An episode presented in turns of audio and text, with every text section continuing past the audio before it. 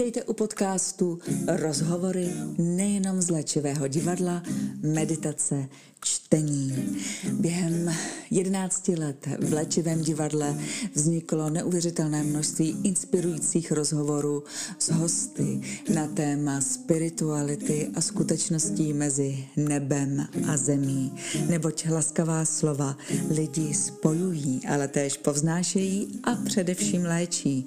A tak bychom si přáli, aby tyto živé rozhovory, které nenahradí žádná kniha, pro vás byly inspirací, radostí a skutečným lékem. Gabriela Filipy.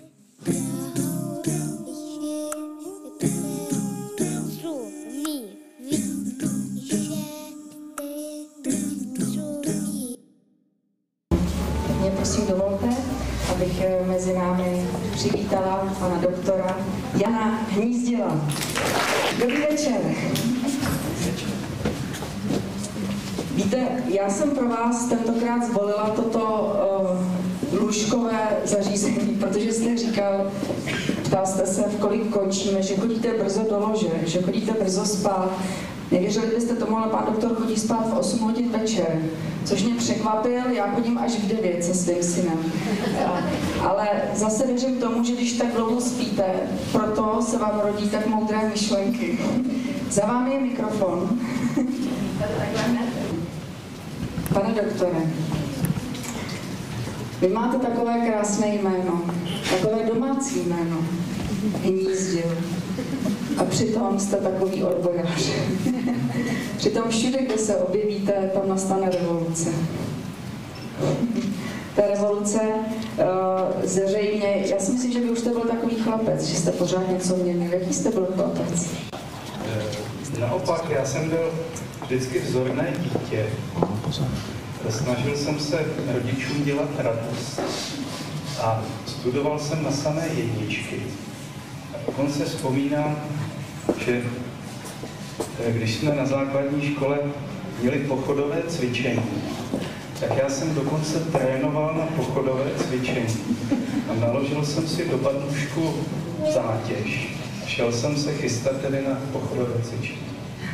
Pak jsem se dostal na medicínu a medicína mě nesmírně bavila. A studoval jsem na červený diplom.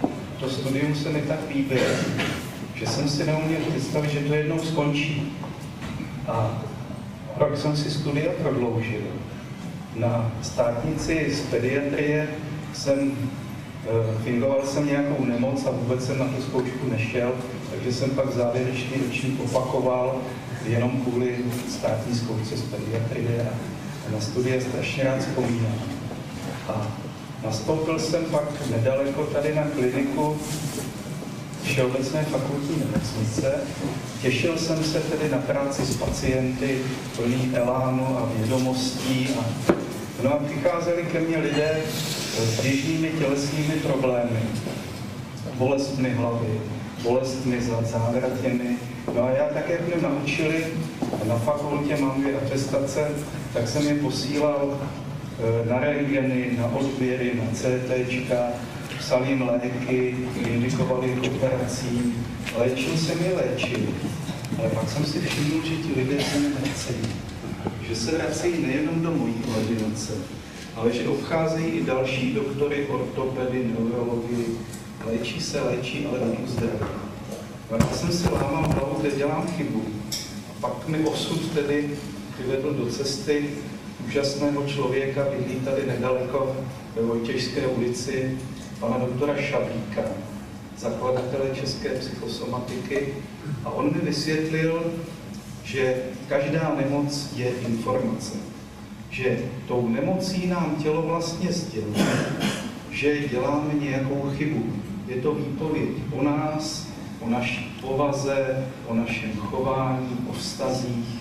A že abych pochopil stonání těch pacientů, tak k tomu nestačí znát jenom tu klasickou medicínu, která je pochopitelně základem, bez kterého léčit nelze, ale že je nutné mít i tu životní zkušenost, mít i ten umět se vcítit, být v podstatě v úzovkách jasnovidcem.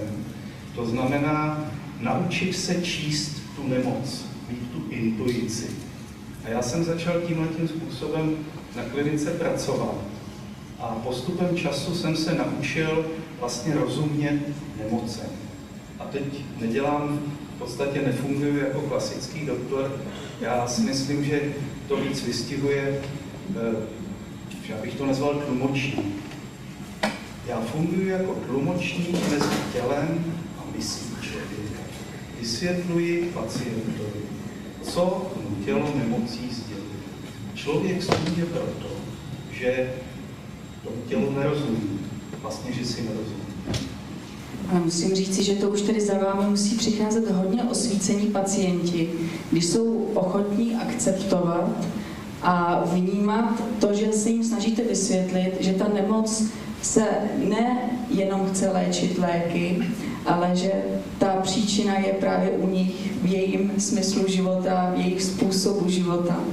A nebo za vámi přicházejí pacienti standardní, kteří překvapeně hledí na to, co jste to za lékaře.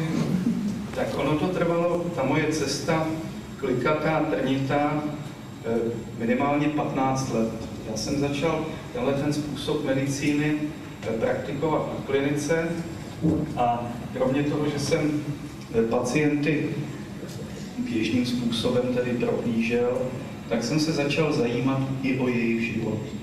Ten postup je v podstatě jednoduchý. Já se nejprve zajímám o to, kdy ten člověk začal stonat, jak se léčil, s jakým výsledkem. Sestavím klasický chorobopis. Pak si ho prohlédnu, běžné vyšetření a hned poté se zajímám o to, jak šel jeho život. Významná životní období, rozvody, propuštění z práce. A když pak položíte vedle sebe ten chorobopis a životopis, tak zjistíte, že to do sebe dokonale zapadá. Jak člověk žije, tak taky studuje. A já jsem začal tímto způsobem fungovat na klinice.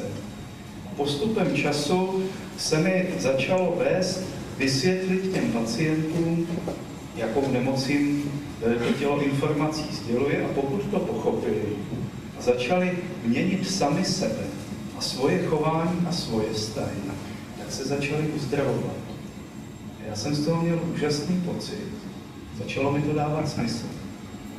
Jenomže v té chvíli jsem přestal vykazovat odpovídající počet bodů pro pojišťovnu a moje místo na klinice bylo z úsporných důvodů. Takže jsem byl dva roky úplně bez práce, ale neustále s kolegou Šavlíkem, s dalšími kolegy jsme se snažili publikovat, přednášet.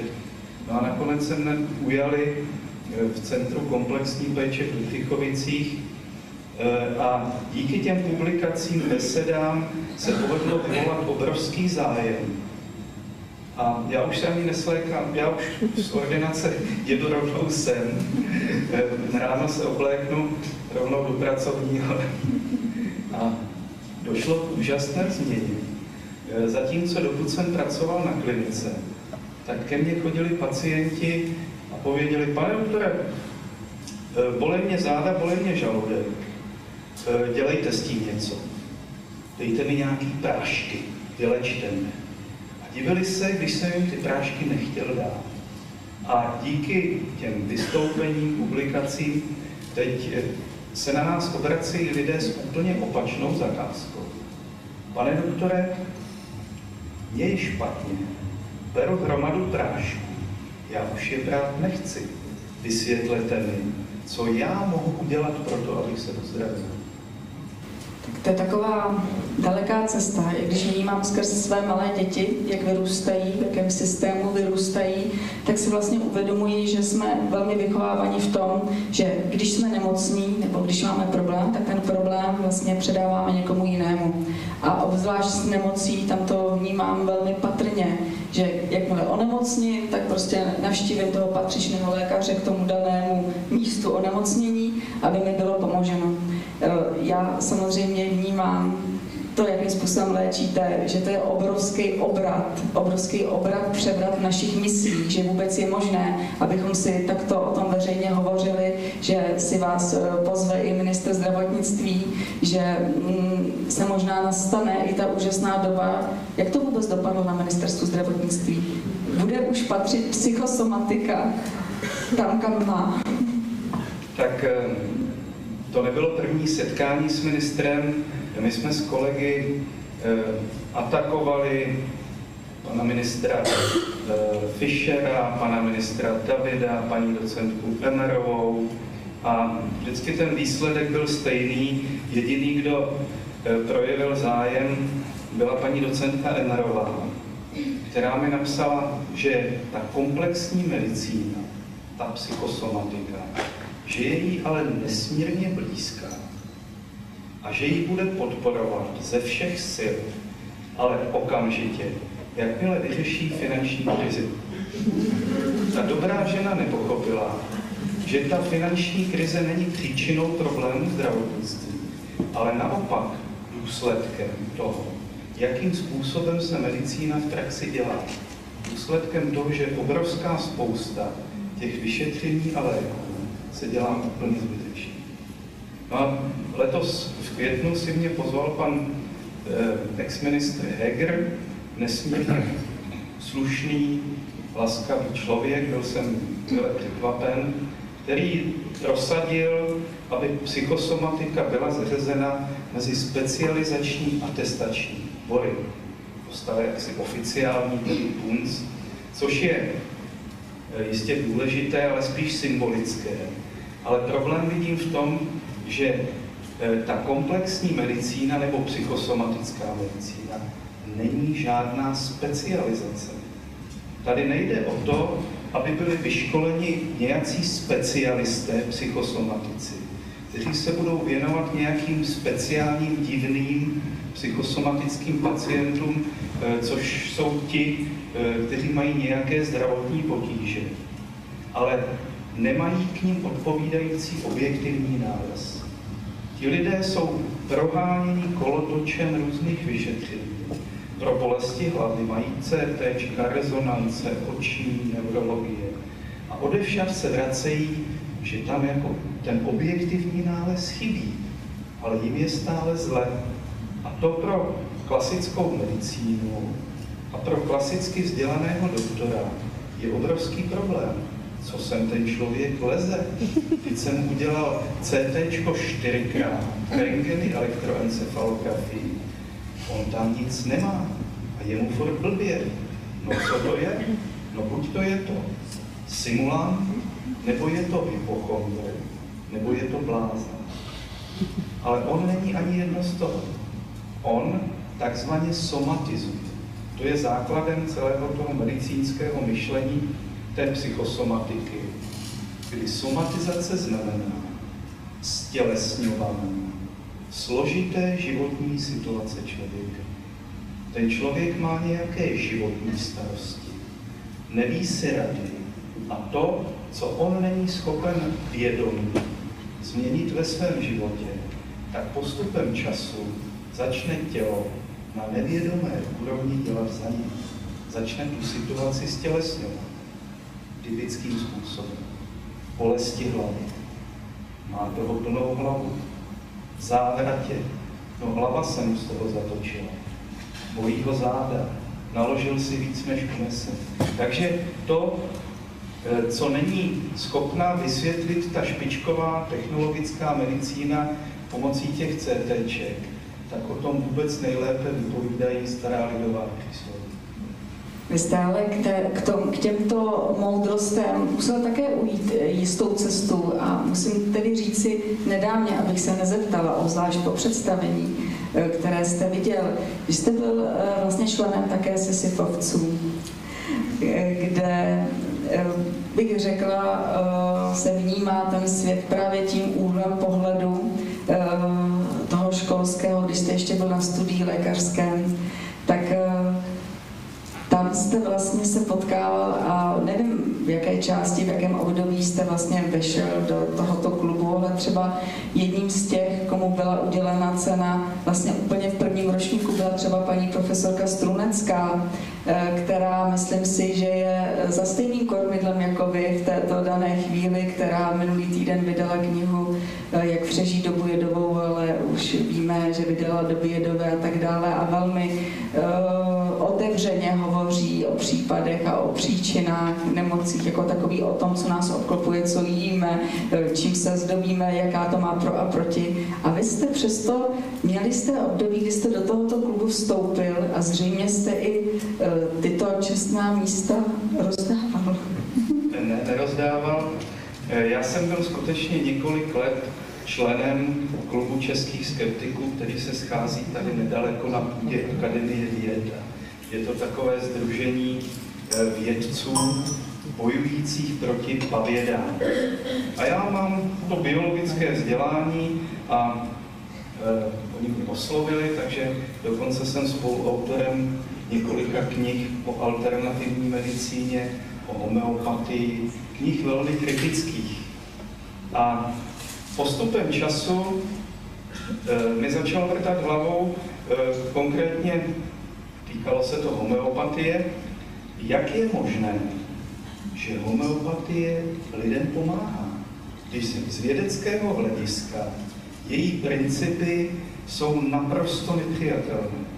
Jak je to možné, čím méně účinné látky, tím účinnější homeopatikum? Léčit podobné podobný, nebo dynamizace, to znamená, když homeopatikem zachvějete, tak ten účinek se ještě zvýší. To pro pochopitelně e, fyziky, chemiky jim stávají hrozou vlasy na hlavě. Ale jak je potom možné, že lidem homeopatie pomáhá? A já jsem si začal všímat souvislosti. Všimněte si rozdíl. Když přijdete k běžnému doktorovi, když přijdete ke zkušenému léčiteli nebo homeopatovi, u běžného doktora povíte, bolí mě hlava, tady máte žádanku na rengen, tady máte recept. Ale když přijdete skutečně ke zkušenému léčiteli, on si vás posadí, uvítá vás, dá vám najevo, že na vás má neomezeně času. Začne si s vámi povídat a navazuje s vámi vztah. Zajímá se o to, jak žijete, jak pracujete, v jaké jste kondici, jaké máte starosti, jaké máte radosti. A sdělená starost, poloviční starost.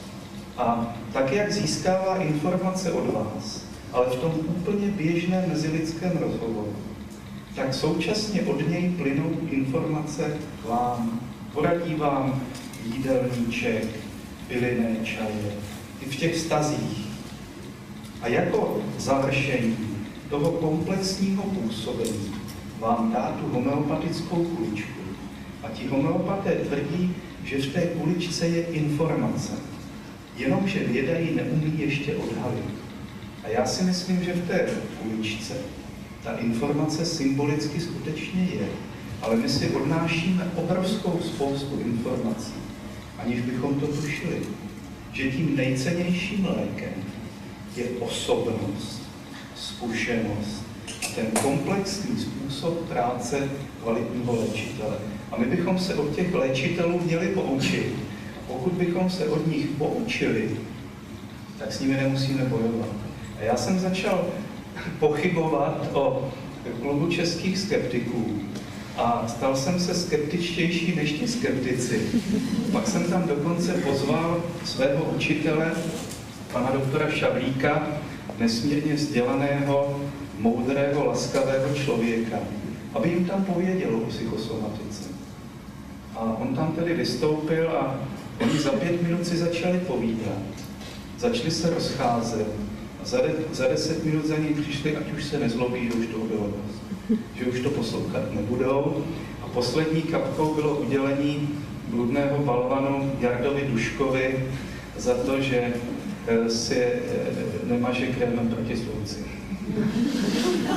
To bylo napsáno na tom diplomu, že získává bludný balvan za to, že se nemaže krémem proti slunci.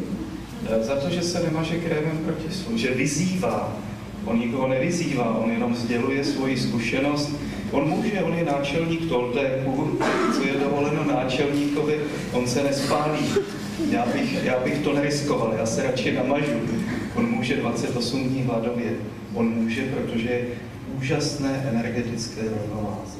On může alkohol, lidé si myslí, já jsem měl loni besedu eh, ve Františkových lázních, v jakémsi vegetariánském lázeňském domě a majitelka tam jako velmi tedy striktní vegetariánka mě prosila, jestli bych nemohl Jardu pozvat, že by to pro ní bylo velkou ctí, vystoupil v vegetariánské restauraci. A já jsem mi pověděl, no já se ho zeptám, já jsem u něj byl minulý týden na chalupě, manželka upekla husu a já jsem mu psal, Jardo, jedeme. Manželka upekla husu na práně. Jarda mi odepsal, už se těším, to se natránuje. Majitelka toho lázeňského domu pro mě to byl obrovský šok, šok, že její tedy guru Jarda Dušek je schopen sníst husu s medíkem. Tak já musím říct, že velmi sympatizuji s jeho výkyvy, že těch 28 dnů střídá s tou husou. Je to takové lidské. On si všechno užívá. On si užívá i ten hůst, alkohol, i tu husu s knedlíkem, všechno. Nicméně, když jste hovořil tedy o léčitelí, když jste hovořil o homeopatii jako takové, tak jste vlastně eh, o ní hovořil s takovou rozněžnělostí a vysvětlil jste, že vlastně s ní souzníte z toho důvodu, že ona si s vámi tak hezky povídá. Eh, on ten léčitel si s vámi tak hezky povídá, tak jako vy, když si povídáte teď vlastně v rámci psychosomatiky se svými pacienty. Nicméně právě ti léčitelé a kvalitní homeopaté mají právě to něco navíc mají to, o čem jste hovořil na tom samém začátku, možná v uvozovkách, že mají možná ten dar toho jasnovidectví nebo toho jasného zření, nebo možná spojení s nějakým vyšším principem, díky kterému pomáhají svým pacientům možná ještě více. Eh, jak vnímáte toto vy svým lékařským? Já bych nepoužil slovo jasnovidectví. Eh, je to intuice. A o starých doktorech se mluvilo, ten má čuch, ten má čuch na nemoce. To je intuice. Ta je nesmírně důležitá. A my, eh, vyzbrojení tou moderní technikou, spoleháme na tu techniku. Zapomněli jsme používat a rozvíjet tu intuici. Já, si, já rozhodně nemám žádné výjimečné schopnosti. Jsem přesvědčený o tom, že základem kvalitní medicíny je to klasické medicínské vzdělání, ale že samo o sobě nestačí. Že k tomu člověk musí mít jednak ty osobnostní vlastnosti, životní zkušenost a schopnost intuice. A já jsem byl, je to asi půl roku, v rozhlasové besedě právě v souvislosti s vyhláškou o psychosomatice a účastnil se jí zástupce Sisyfa, já za psychosomatiky a homeopat pan doktor Fiala. A já jsem pana doktora Fialu v životě nikdy neviděl. A moje intuice zapracovala, jeho, jeho intuice taky. Na první pohled nesmírně laskavý, moudrý, pozitivní člověk. A on s těmito lidskými osobnostními kvalitami si zvolil jako nástroj působení na pacienty homeopatii a má úžasné výsledky. Ale základem jsou tyto jeho osobnostní vlastnosti, ale i to medicínské vzdělávání. Kdyby to byl arrogantní zlej člověk, tak nemůže dělat kvalitního doktora. Ale stejně bych se tedy ráda zeptala té homeopatii, protože vy stále je, hovoříte o tom, že i tento pan doktor Fiala, což zaplať pánu, má tyto uh, hezké vlastnosti a s těmito vlastnostmi ke svým pacientům přistupuje. Nicméně přece homeopatie jako taková, když jsme u ní, není placebo efektem. Ta má i svůj medicínský princip. Já nevím, mě ten spor, jestli v tom homeopatiku je nebo není účinná látka, mě to nezajímá. Je to úplně lhostejné. A o to je právě vedený ten boj. Věd všichni zkoumají, pitvají tu kuličku. Vědci ze Sisyfa posedlí tedy fanatičtí e, si vlasy, že je, to, že je to podvod.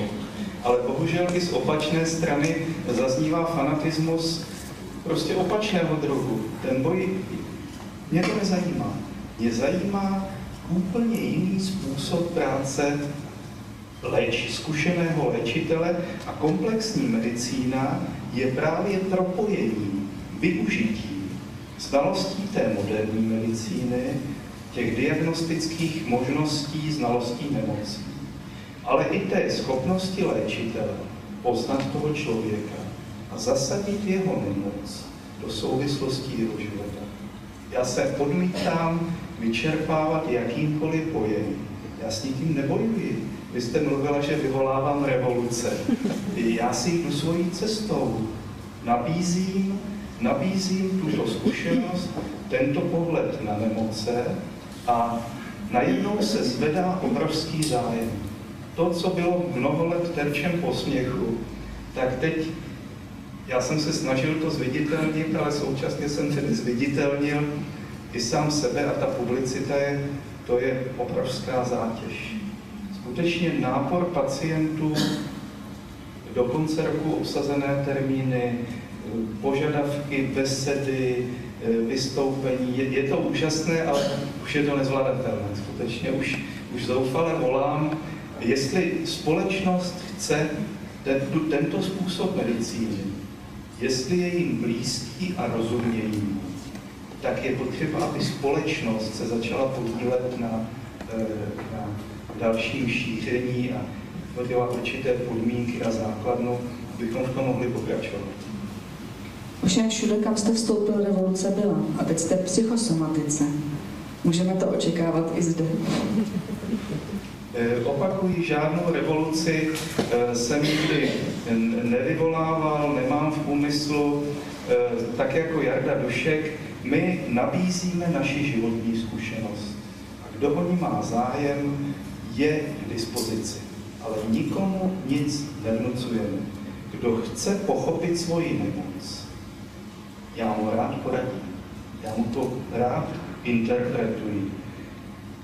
A je to jeho volba. Kdo ji nechce pochopit a chce se léčit, je to jeho volba. Já se vždycky zeptám pacienta, když vstoupí do mojí ordinace.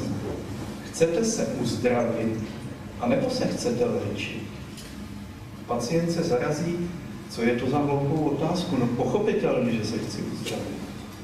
Dobrá, posaďte se a budeme si povídat o vašem životě.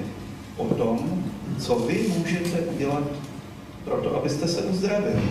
A když se to pak ten pacient dozví, tak mi někde poví, no pane doktore, ale to je tak těžký. Hypotéku musím splácet, práci, no tu manažerskou pozici tu opustit nemůžu, eh, s manželkou se rozvíjet nechci, máme majetek, milenku si chci taky nechat. Víte co, radši mi napište ty prášky. Tak já mu napíšu, ale jenom jednou. Jenom jednou. A já, já nejsem od toho, abych ztrácel čas s lidmi, kteří nejsou motivováni k tomu, aby na sobě pracovali. Tímto způsobem, eh, jakým vy vlastně léčíte, už eh, ale bylo napsáno poměrně mnoho knih. Můžeme jmenovat Detlev Sena, Nemoc jako cestu, můžeme jmenovat za naše autory etikoterapii, pana Bezděka, pana Hradila, ale přesto vnímám vás, že vlastně si nacházíte svoji originální cestu, svůj originální eh, způsob léčení podle toho, jak, jak, akteří, eh, léka, jak akteří pacienti k vám přicházejí a podle toho vlastně s nimi hledáte cestu. A nebo je nějaký systém, vím, že je systém, že pan Šablíka, že je psychosomatika, ale váš osobní systém, kterým fungujete a kterým léčíte a který se nějakým způsobem vyvíjí teď bude jednoho dne nazván. Učit od eh, můj velký učitel, úžasný člověk, byl tady v Dubnu, eh, německý psycholog Dálke. Nádherné knihy Nemocná cesta, čím onemocněl svět eh, a další. Já se snažím od každého tedy poučit to, co mě zajímá, to, co považuji za nejcennější, ale pro tu moji cestu. A já respektuji homeopatii, respektuji další léčitelské metody, ale ve vlastní praxi je nepoužívám. Já se snažím léčit podstatě dobrá rada na zlato. Tím, že pacientovi tu nemoc prostě vysvětlím, pak už je to na něm, já ho neléčím. Uzdravit se musí on sám, já nejsem spasitel. Jediný, kdo může spasit člověka, je každý sám. Jde to, jde to i bez léku, ale na prvním místě je vždycky pochopit tu informační hodnotu nemoci poradit pacientovi, co on má udělat ve svém životě, jakou změnu. Stimulovat ten vůbec nejcennější lék, který existuje. To jsou ty samouzdravné schopnosti, vlastní energii. A teprve tehdy, když vlastní síly pacientovi na zvládnutí nemoci nestačí, léky, antibiotika, kortikoidy, antidepresiva, ale vždycky jenom dočasně jako podpůrný stimul, který má pomoci tomu pacientovi, aby se odrazil ode dna a mohl udělat tu změnu. Ale to už je jenom nevím. Radíte pacientům i v takových uh, případech uh, a pomáháte nejenom léky, ale i třeba přírodními cestami? Uh, určitě. My pracujeme v týmu. Mým úkolem je seznámit se eh, s tím, jak na tom je ten pacient tělesně, jak je na tom psychicky a jak je na tom v životě. A na základě těchto informací té mozaiky pak vypracují léčebný plán. A na něm se podílí tradiční léčba pohybem, fyzioterapie, léčba tuše, psychoterapie, byliny, bylinná léčba. Eventuálně pokud eh, zjistím, že jde o nějaký závažný tělesný problém, který je už mimo moje odborné možnosti a schopnosti, tak součástí toho týmu se stane specialista, který posoudí, jestli ty žaludeční potíže už nejsou spojeny s nějakým tedy závažným poškozením žaludku, s žaludečním chybem, ale pracujeme v týmu. A abychom s tím pacientem mluvili stejným jazykem, abychom se my mezi sebou sjednotili, jaká je skutečná příčina jeho obtíží a neudělali tomu pacientovi v hlavě ještě větší zmatek, než má. Tomu rozumím. Ale když si tak představím toho pacienta, který k vám přijde a začne vám vlastně vyprávět ten svůj příběh, tak eh, vzhledem k tomu, že už právě ta nemoc jako taková ho dovedla až do vaší ordinace, že už vůbec všechny ty, ten způsob jeho myšlení a žití došel a prošel až do fyzického těla, do nemoci, tak eh, předpokládám, že to nejsou snadné příběhy, které posloucháte. A mnohdy ty příběhy možná můžou souviset také s rodinnou zátěží, s lidmi, tak jak jsme třeba v tom představení slyšeli, kteří už třeba dávno odešli, ale tu nemoc, tu zátěž přenechali těm, kteří jsou tady naživu. Pracujete s lidmi vlastně i tímto způsobem? Eh, jsou to úžasné příběhy. O té komplexní medicíně ona se také označuje jako narrativní medicína, nebo medicína příběhů, protože nemoc je vlastně součástí životního příběhu. Já vám povím ten poslední eh, z dnešního dne odpoledne. Dorazila ke mně asi 52-letá žena z Moravy. Drobná. Eh, je to dva roky. Úplně ztratila hlas.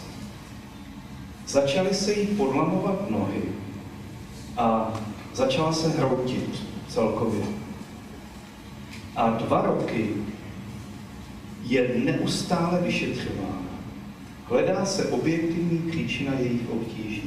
Hospitalizace, neurologie, CT, magnetické rezonance, odběry krve, lubální funkce. E, diagnóza nejasná, nálezy nevýrazné, usuzuje se na roztroušenou sklerózu, nebo nějaké autoimunitní neurologické onemocnění, porucha, píše se tam porucha prvního motoneuronu, zmatek.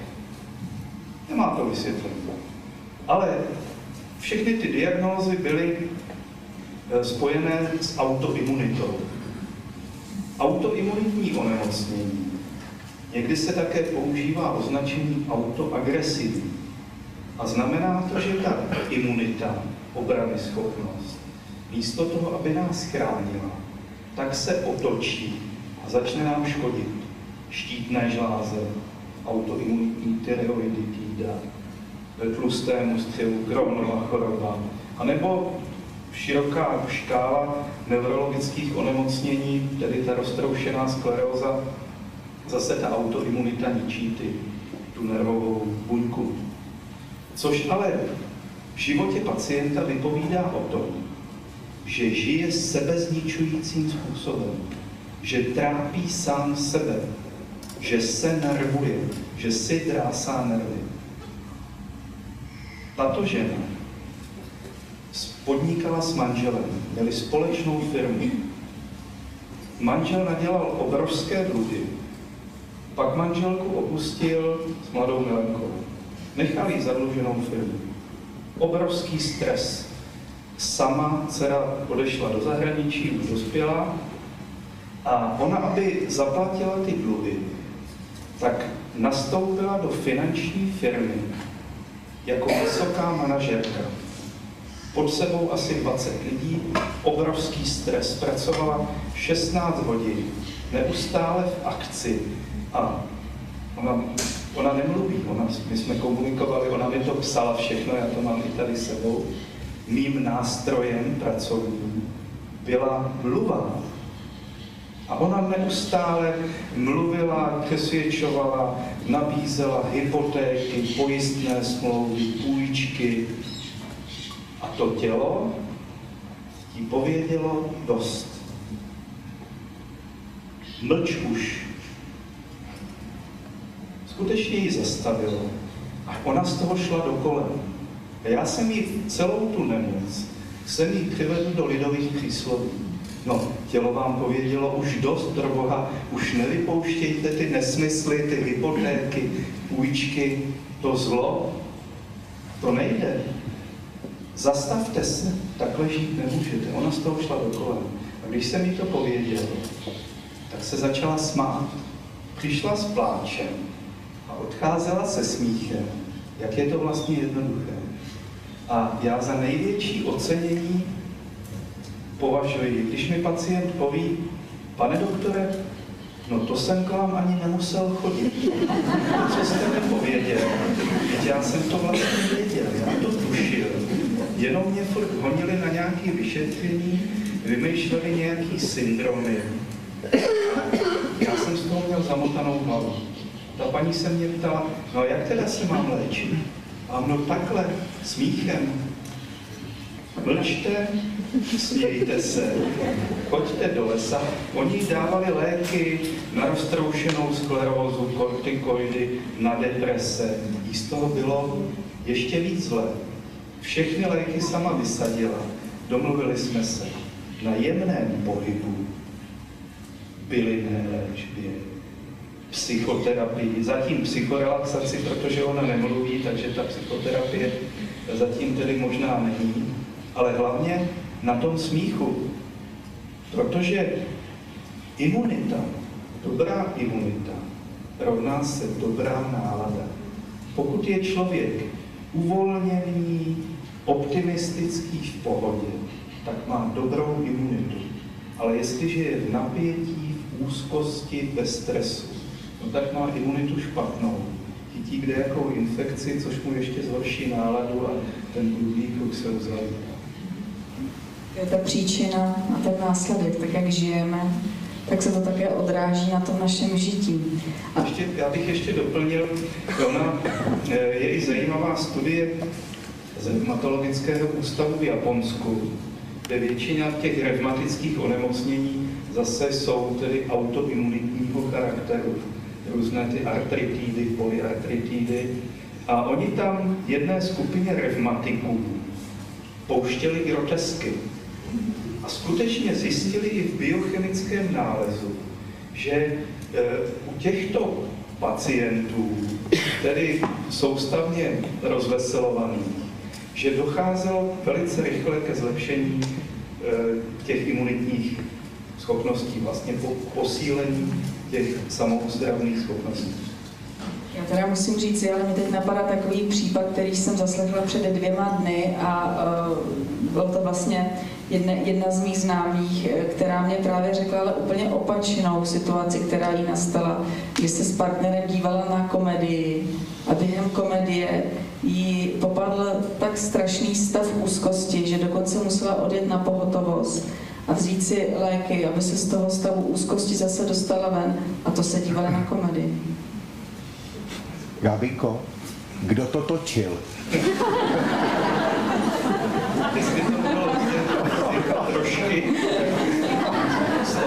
Možná taky.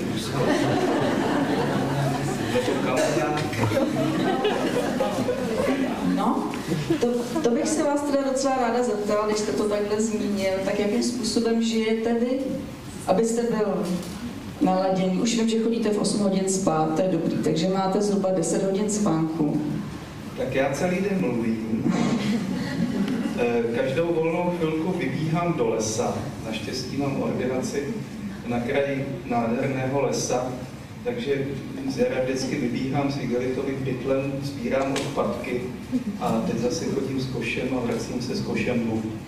Takže ta energie eh, pro mě je les úžasným lékem. A ne, nemít tuto možnost, tak ten nápor pacientů skutečně přicházejí do ordinace lidé negativní.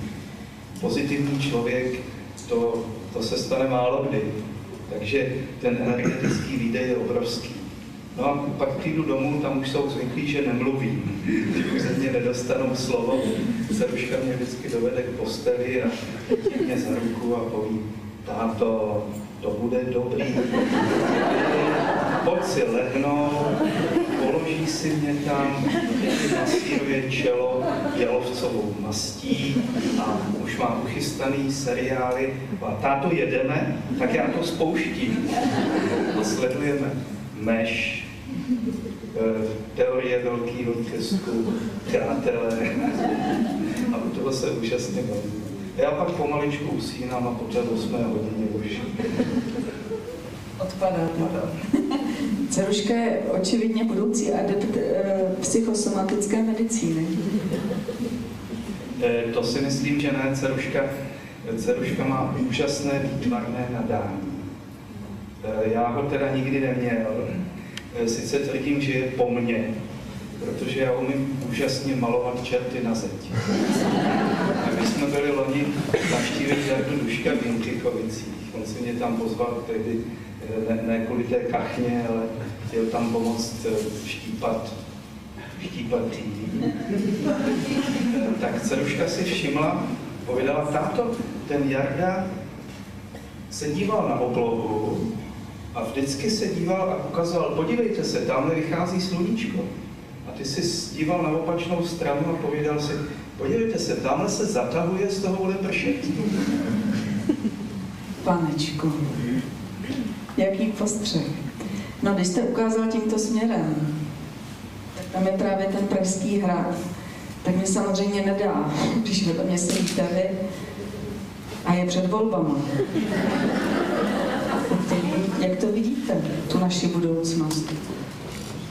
No, publicita je šílená. My jsme byli s Jardou Duškem, jsme si povídali v neděli v Jindřichovicích, tak ano, teď jsem si pustil novinky CZ a ty tam radíš s kotem, koho volit. Kot, Jarda Kulhavý, civilista a ty. Dali se mě skutečně vyvolali do ordinace, eh, koho budu volit a já a mám pacienty a vždycky něco tak jako plácnu a pak s zjistím, že druhý den je to v novinách. Ne jinak, no tak někdy jinak. No tak jsem jim odpověděl, že e, politikům, kteří slibují, že zavedou fungující stát, vymítí korupci, zajistí nám bezplatné zdravotnictví a e, klidné stáří, že nevěřím ani slovo že to jsou buď to šílenci, anebo politici, nebo většinou tedy šílení politici. Že eh, jediná šance je začít od sebe. A mě osloví billboard na kterém bude napsáno, já za vás nic neudělám, já vám nic neslibuju. Jediná šance je, že začnete vy od sebe. Těžká, čeká nás nesmírně těžké období. Já si myslím, že zase i ta společenská krize a nemoc, to je taky informace. To není volání po dalších penězích, stejně jako nemoc není volání po lécích, tak ta společenská krize není volání po penězích. To je zase informace. Tak to už dál žít nemůžete tímto způsobem. Zastavte se a zamyslete a změňte svoje chování. Změňte svoje morální priority, vztahy, jinak tady nebudete. Pokud někdo toto napíše na billboard, tak to bude můj politik, ale eh, obávám se, že takový se ještě nenarodil. Že to si musíme skutečně zařídit a zavést sami. A mně se strašně líbí, už jsem zmínil knihu psychologa Rüdiger Dálkeho, Čím onemocněl svět. A on tam uvádí vlastně takovou metaforu současné společenské situace, že, že se všichni tlačíme v jedné místnosti a zoufale se snažíme dostat z té místnosti ven a tlačíme na ty dveře a uniklo nám, že se odvírají k sobě, k nám, do nás. To jste zcela souzní, souznivě odpověděl, tak jako na konci našeho představení, že opravdové štěstí nehledejme okolo sebe, okolo sebe, ale uvnitř sebe. A myslím si, že e, naivně vkládáme velké naděje a myslíme si, že ty politici jsou mocní, ale oni jsou v podstatě bezmocní. Oni tu moc odvozují z nás, z energie a pozornosti, kterou jim věnujeme. A já jsem se rozhodl, že jim tu energii a svoji vůli, že se jim neodezdám. A to oni chtějí. A my tu chybu děláme už mnoho let. Já jsem si taky naivně myslel, v roce 89 eh, chodili jsme na Václavské náměstí, zvonili klíči a mysleli jsme si, že stačí, když ti eh, papaláši komunističtí, když odejdou. A teď tam nastoupí ty prognostici, mladí, vzdělaní, dokonale oblečení. A oni tam nastoupili. A my jsme šli domů a nechali jsme je, nechali jsme je jak puštěné ze řetězu. Ale to je naše vina. To je jenom náš problém. My jsme to dopustili. A občanská společnost, o které mluvil Václav Havel, tak ta stojí na každodenní aktivitě každého občana. Není možné jednou za rok žít v iluzi, že najdeme nějakého ideálního politika, nějakého spasitele. A ten, kdo to o sobě tvrdí, že to za nás udělá, tak je psychopat, šílenec. Tomu rozumím, ale na druhou stranu zřejmě, tak jak to máme nastaveno, někdo stát vést musí. A kdo ho teda má vést? A jakým způsobem tedy máme každodenně fungovat, abychom to společenství, ve kterém žijeme, měli vedeno někým, komu budeme důvěřovat? Eh, já mám důvěru k lidem, eh, kteří neslibují, že něco udělají, ale už udělali. Už skutečně jsou dlouhodobě známí svými výsledky v práci, svými občanskými postoji, svými názory. A na základě toho mají být delegováni. V podstatě je to takový krysl oráč. Občané mají, ne že oni se vnucují občanům, jako to vidíme dneska na billboardech, ale že občané přijdou za nimi a poprosí je, aby odložili ten pluh, dočasně zanechali práce a obětovali se pro práci v politice. Takže vlastně chce ženu do vlády, aby přitáhla chlapa. No, tak možná, že nemusí být ve vládě, ale správně tady pán podotkl, že jak Libuše šla za přemyslem, tak zřejmě, víte, když tady tak sedím vedle vás, já jsem hrála Libuši už jednou. A Nemusíte odkládat ty svoje nástroje. A tak jsem vám chtěla dát takovou otázku. Nepřemýšlel jste vy, že byste vy vedl ten náš stát? Eh, Já si myslím, že kdyby vstoupil do politiky a člověk, který tvrdí, že musí vstoupit do, do politiky, aby mohl něco udělat, tak klame nás a možná klame i sám sebe. Eh, Já si myslím, že eh, v tom mém oboru, komplexní medicíny, že bych tady neseděl a nikdy bych nedosáhl takového ohlasu, eh, kdybych se o to snažil v politice. Já si myslím, že skutečně občan, aktivní, nezá, nezávislý, svobodný, má mnohem větší sílu než politik v nějaké politické straně. Dobře, ale jakou tedy, jestli se vás můžu zeptat na radu, jakou tedy vidíte cestu v tom, že teď budou volby? Jste muž, moudrý muž, ke kterému zhlížíme v jeho Ne- konání. Já Myslím v jeho konání s obdivem k tomu, co děláte. obracím váš vzhled vám. K nám, ano. Zlížejte k sobě. Neodevzdávejte se nikomu, eh, vezměte zodpovědnost za sebe, za svoje zdraví do vlastních rukou. A pokud mají volby, nějaké volby smysl, tak si myslím, že to jsou volby komunální, místní volby, kde ti lidé se znají, mají dobré vztahy a skutečně tam funguje ta, ta v politika na základě té známosti a pokud funguje na základě vztahu, tak je to na základě vztahu vzájemné důvěry. A to je závazek pro obě strany. Ti lidé už si pak nedovolí eh, ten vztah zkazit, zklamat. A na těch novinkách CZ jste teda odpověděl jak? Tímto způsobem. Tímto způsobem, komunální volby. To je No. cesta. že politici, ani jeden z těch, kteří tedy nám slibují, co nám tady, eh, co nám tady zavedou a zorganizují, že nás to bude stát jenom ten hlas, tu naši vůli, tu naši svobodu. Já jim ji nedám. Ale je to moje volba. Já ten svůj názor nechci, aby ke mně někdo zhlížel nebo eh, kopíroval moje názory. Byl jsem tázán, pověděl jsem. Dotaz diváků. Může mít hypertenze já to asi budu muset dát vám, protože vy jste zvyklí na ten škrabo, promiňte, škrabopis. Na škrabopis ano, na brejle taky. Na níž, nefung, na níž nefungující léky psychosomatický původ. Hypertenze. Může mít hyper, Tenze na níž nefungující léky psych, psychosomatický původ.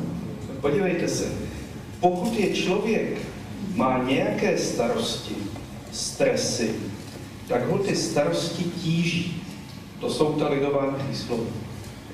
Je z toho v napětí, aby tu tíhu unesl, aby to vydržel, aby to všechno stihnul. Ale v napětí nejenom psychické, ale je napnutý i svalově. No a pochopitelně to svalové napětí vede ke zvýšení toho krevního tlaku. To je reflexe té situace. Zase člověk je pod tlakem nebo je natlakovaný. Rčení, lidová přísloví. A pokud to trvá delší dobu, no tak pochopitelně eh, na ten tlak reaguje ta cévní stěna, reaguje na to srdce a pak už postupem času se objevují už i tedy organické změny, eh, ateroskleróza, infarkt myokardu. Ale začátek toho všeho je v životě pod tím tlakem. Takže ta psychika, ten stres s tím pochopitelně souvisí. A já jsem měl nedávno pacienta, těžký diabetik. Zase, v souvislosti s tou stresovou reakcí se v těle mobilizují energetické rezervy, aby člověk s tím něco udělal. Ten stres zvládnul anebo utekl. Ale pokud to neudělá, no tak pochopitelně ty energetické rezervy se vyčerpají a to tělo začne somatizovat. Tenhle ten diabetik byl několik let léčen léky na diabetes, inzulínem, vysoké dávky, ne, vůbec se to nevedlo stabilizovat. Pak se ukázalo, že on žije v obrovském stresu. Manažer 16 hodin denně a ty hodnoty té glykémie, tedy toho diabetu, v podstatě kopírovaly jeho životní styl. A člověk stůně opakuju, tak jak žije. A nakonec se povedlo zvládnout, nebo ne, že by se vylečil z toho diabetu, ale stabilizovat ty hodnoty tím, že se stabilizovala jeho, jeho životní situace. On začal pracovat na 8 hodin začal relaxovat, odjel na dlouhou dovolenou, měl fyzioterapii, psychoterapii, uklidnil se, uvolnil. A zase změnu jeho životního stylu velice rychle na to reagovala ta nemoc. Ale tady hovoříte o dospělém člověku, který má jasné příčiny, ke kterým jste došli, proč ten diabetes má, ale také se s tímto onemocněním setkáváme s malými dětmi. Já jsem napsal, zase to vyvolalo vel, velké tedy, eh, no, revoluci, velký zájem a zápětí tedy i velký tlak pacientů. Článek s titulkem Nemoc dítěte je vzkazem rodičů. Málo se mi věnujete. Jste na sebe zlí. Zase, nemoc dítěte skutečně je informace. Informace o tom, že se děje něco v té rodině a v duši toho dítěte. To dítě stělesňuje tu rodinnou situaci. Když je maminka v napětí, z jakéhokoliv důvodu, nemusí to být konflikty nebo hádky mezi manželi, stačí napětí, tak to napětí se přináší jako epidemie. A americký psycholog Milton Friedman provedl úžasný experiment, zjistil, že stačí, abyste několik minut seděla v uzavřené místnosti mlčky vedle dominantní negativistické osoby. Arrogantního, zlého, negativistického člověka. A za těch pár minut to od něj chytíte. On z vás v podstatě tu energii vysaje. A naopak, když jste v přítomnosti eh, Duška, no tak to je zase generátor pozitivních emocí. A úžasný čuch, my máme psa, ten, je to takový výběr z psů, pozdní sběr. Našel si nás v útulku a ti psy mají úžasně vyvinutou sociální inteligenci. Oni to cítí. Já ho mám občas v ordinaci. Když přijde pacient v úzkosti nebo v depresi, tak Skip stáhne ocas a zaleze pod stůl. A když se objeví Jarda Dušek, no tak Skip vyletí, skáče, volizuje ho. No a ty děti pochopitelně, ty, ty emoce té matky se přinášejí na ty děti. Ty jsou pak v napětí z té matky oslabuje to jejich imunitu a oni chytí jakou infekci. Že jak už jsem pověděl, dobrá imunita je dobrá nálada. Pokud je maminka v dobré náladě, jsou v dobré náladě i děti, mají dobrou imunitu. Pokud není v dobré náladě, děti stůňou bolestmi hlavy, pomočování, únavou, poruchy chování, poruchy koncentrace, infekční nemoce. A já už tradičně postupuju tak, když přijdou rodiče s dětmi, tak eh, eh, dítě eh, ponechám tedy stranou a pacientem se stále rodiče. Protože aby se to dítě uzdravilo, tak se musí uzdravit rodinné vztahy. A dokdy vnímáte dítě jako dítě? Že uzdravujete rodiče, nemocí toho dítěte a od kdy už je to dítě tím člověkem, který se zodpovídá za tu svoji vlastní nemoc? Tak eh, já dětské pacienty beru od věku, protože ta komplexní medicína je založená na dialogu. Od věku, kdy s těmi dětmi si mohu promluvit. Takže kojence, nemluvňata, na to nemám kvalifikaci, to bych si nikdy neodvážil. Ale děti od 3-4 eh, let už oni, oni vidí tu pravdu. navazuji na vaše představení. A e, já si je tam vždycky nechám o samotě. Byla u mě maminka, je to asi dva roky, donesla takhle tlustou složku vyšetření. Přišla s osmiletým klukem, noční pomočování. Hospitalizace, urologie, nefrologie, skutečně asi 2 cm tlustá složka vyšetření, vůbec nic se nenašlo.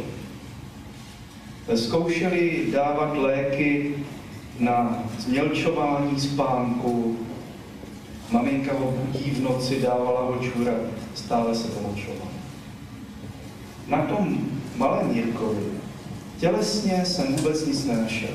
Šikovný, chytrý, tělesný nález bezvadný. Ale zaujala mě maminka. Obrovské napětí.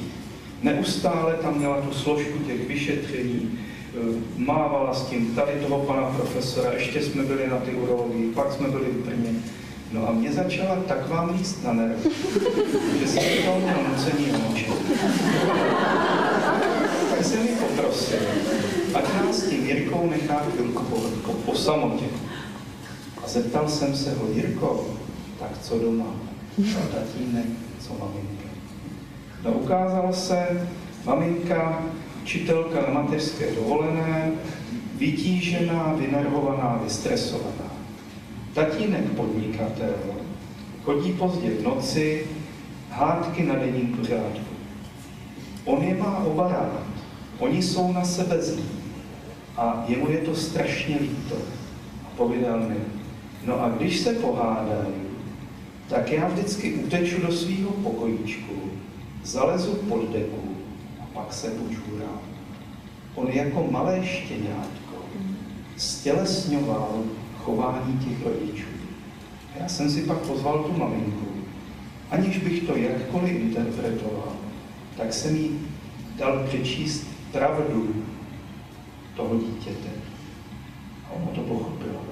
Ona do té doby vůbec netušila, jak nemoc dítěte souvisí s ní a s jejím partnerským vztahem.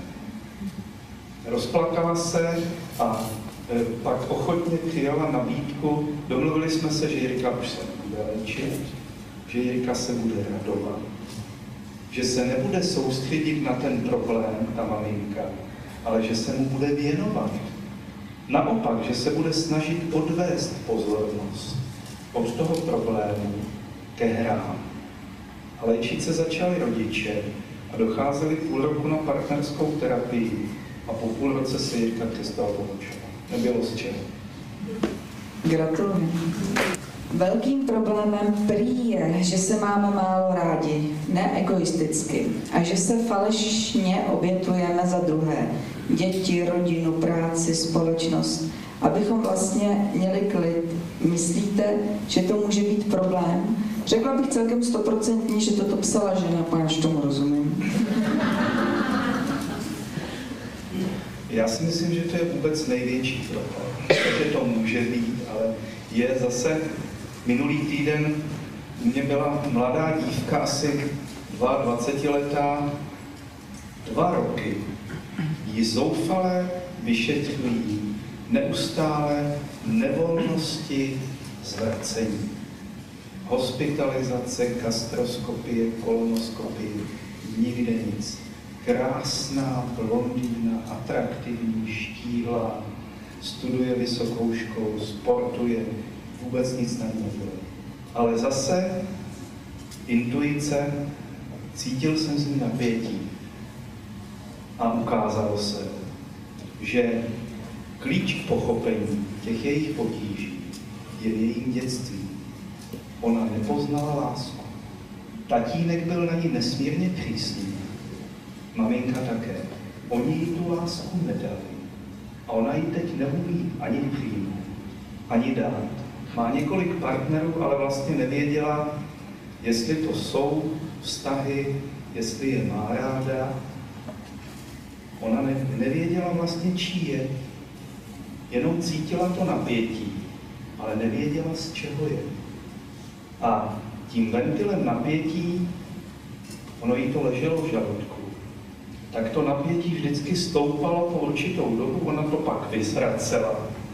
Zase se jí na chvíli ulevilo do chvíle, když zase napětí tedy se na, naakumulovalo. Ale jejím problémem je neschopnost. Vlastně, že tu lásku od rodičů nedostala. A teď je v tom citovém stavu v podstatě bezradná. A já jsem zachytil úryvek jedné politické debaty, kdy jeden kandidát pověděl, ptali se ho, jak chce řešit sociální otázku, nezaměstnanost. Tak jedním z jeho návrhů bylo, že bude navrhovat, aby matky nebyly s dětmi déle než rok. A pak hned se vraceli do práce, protože pak už těm dětem stejně nemají co dát.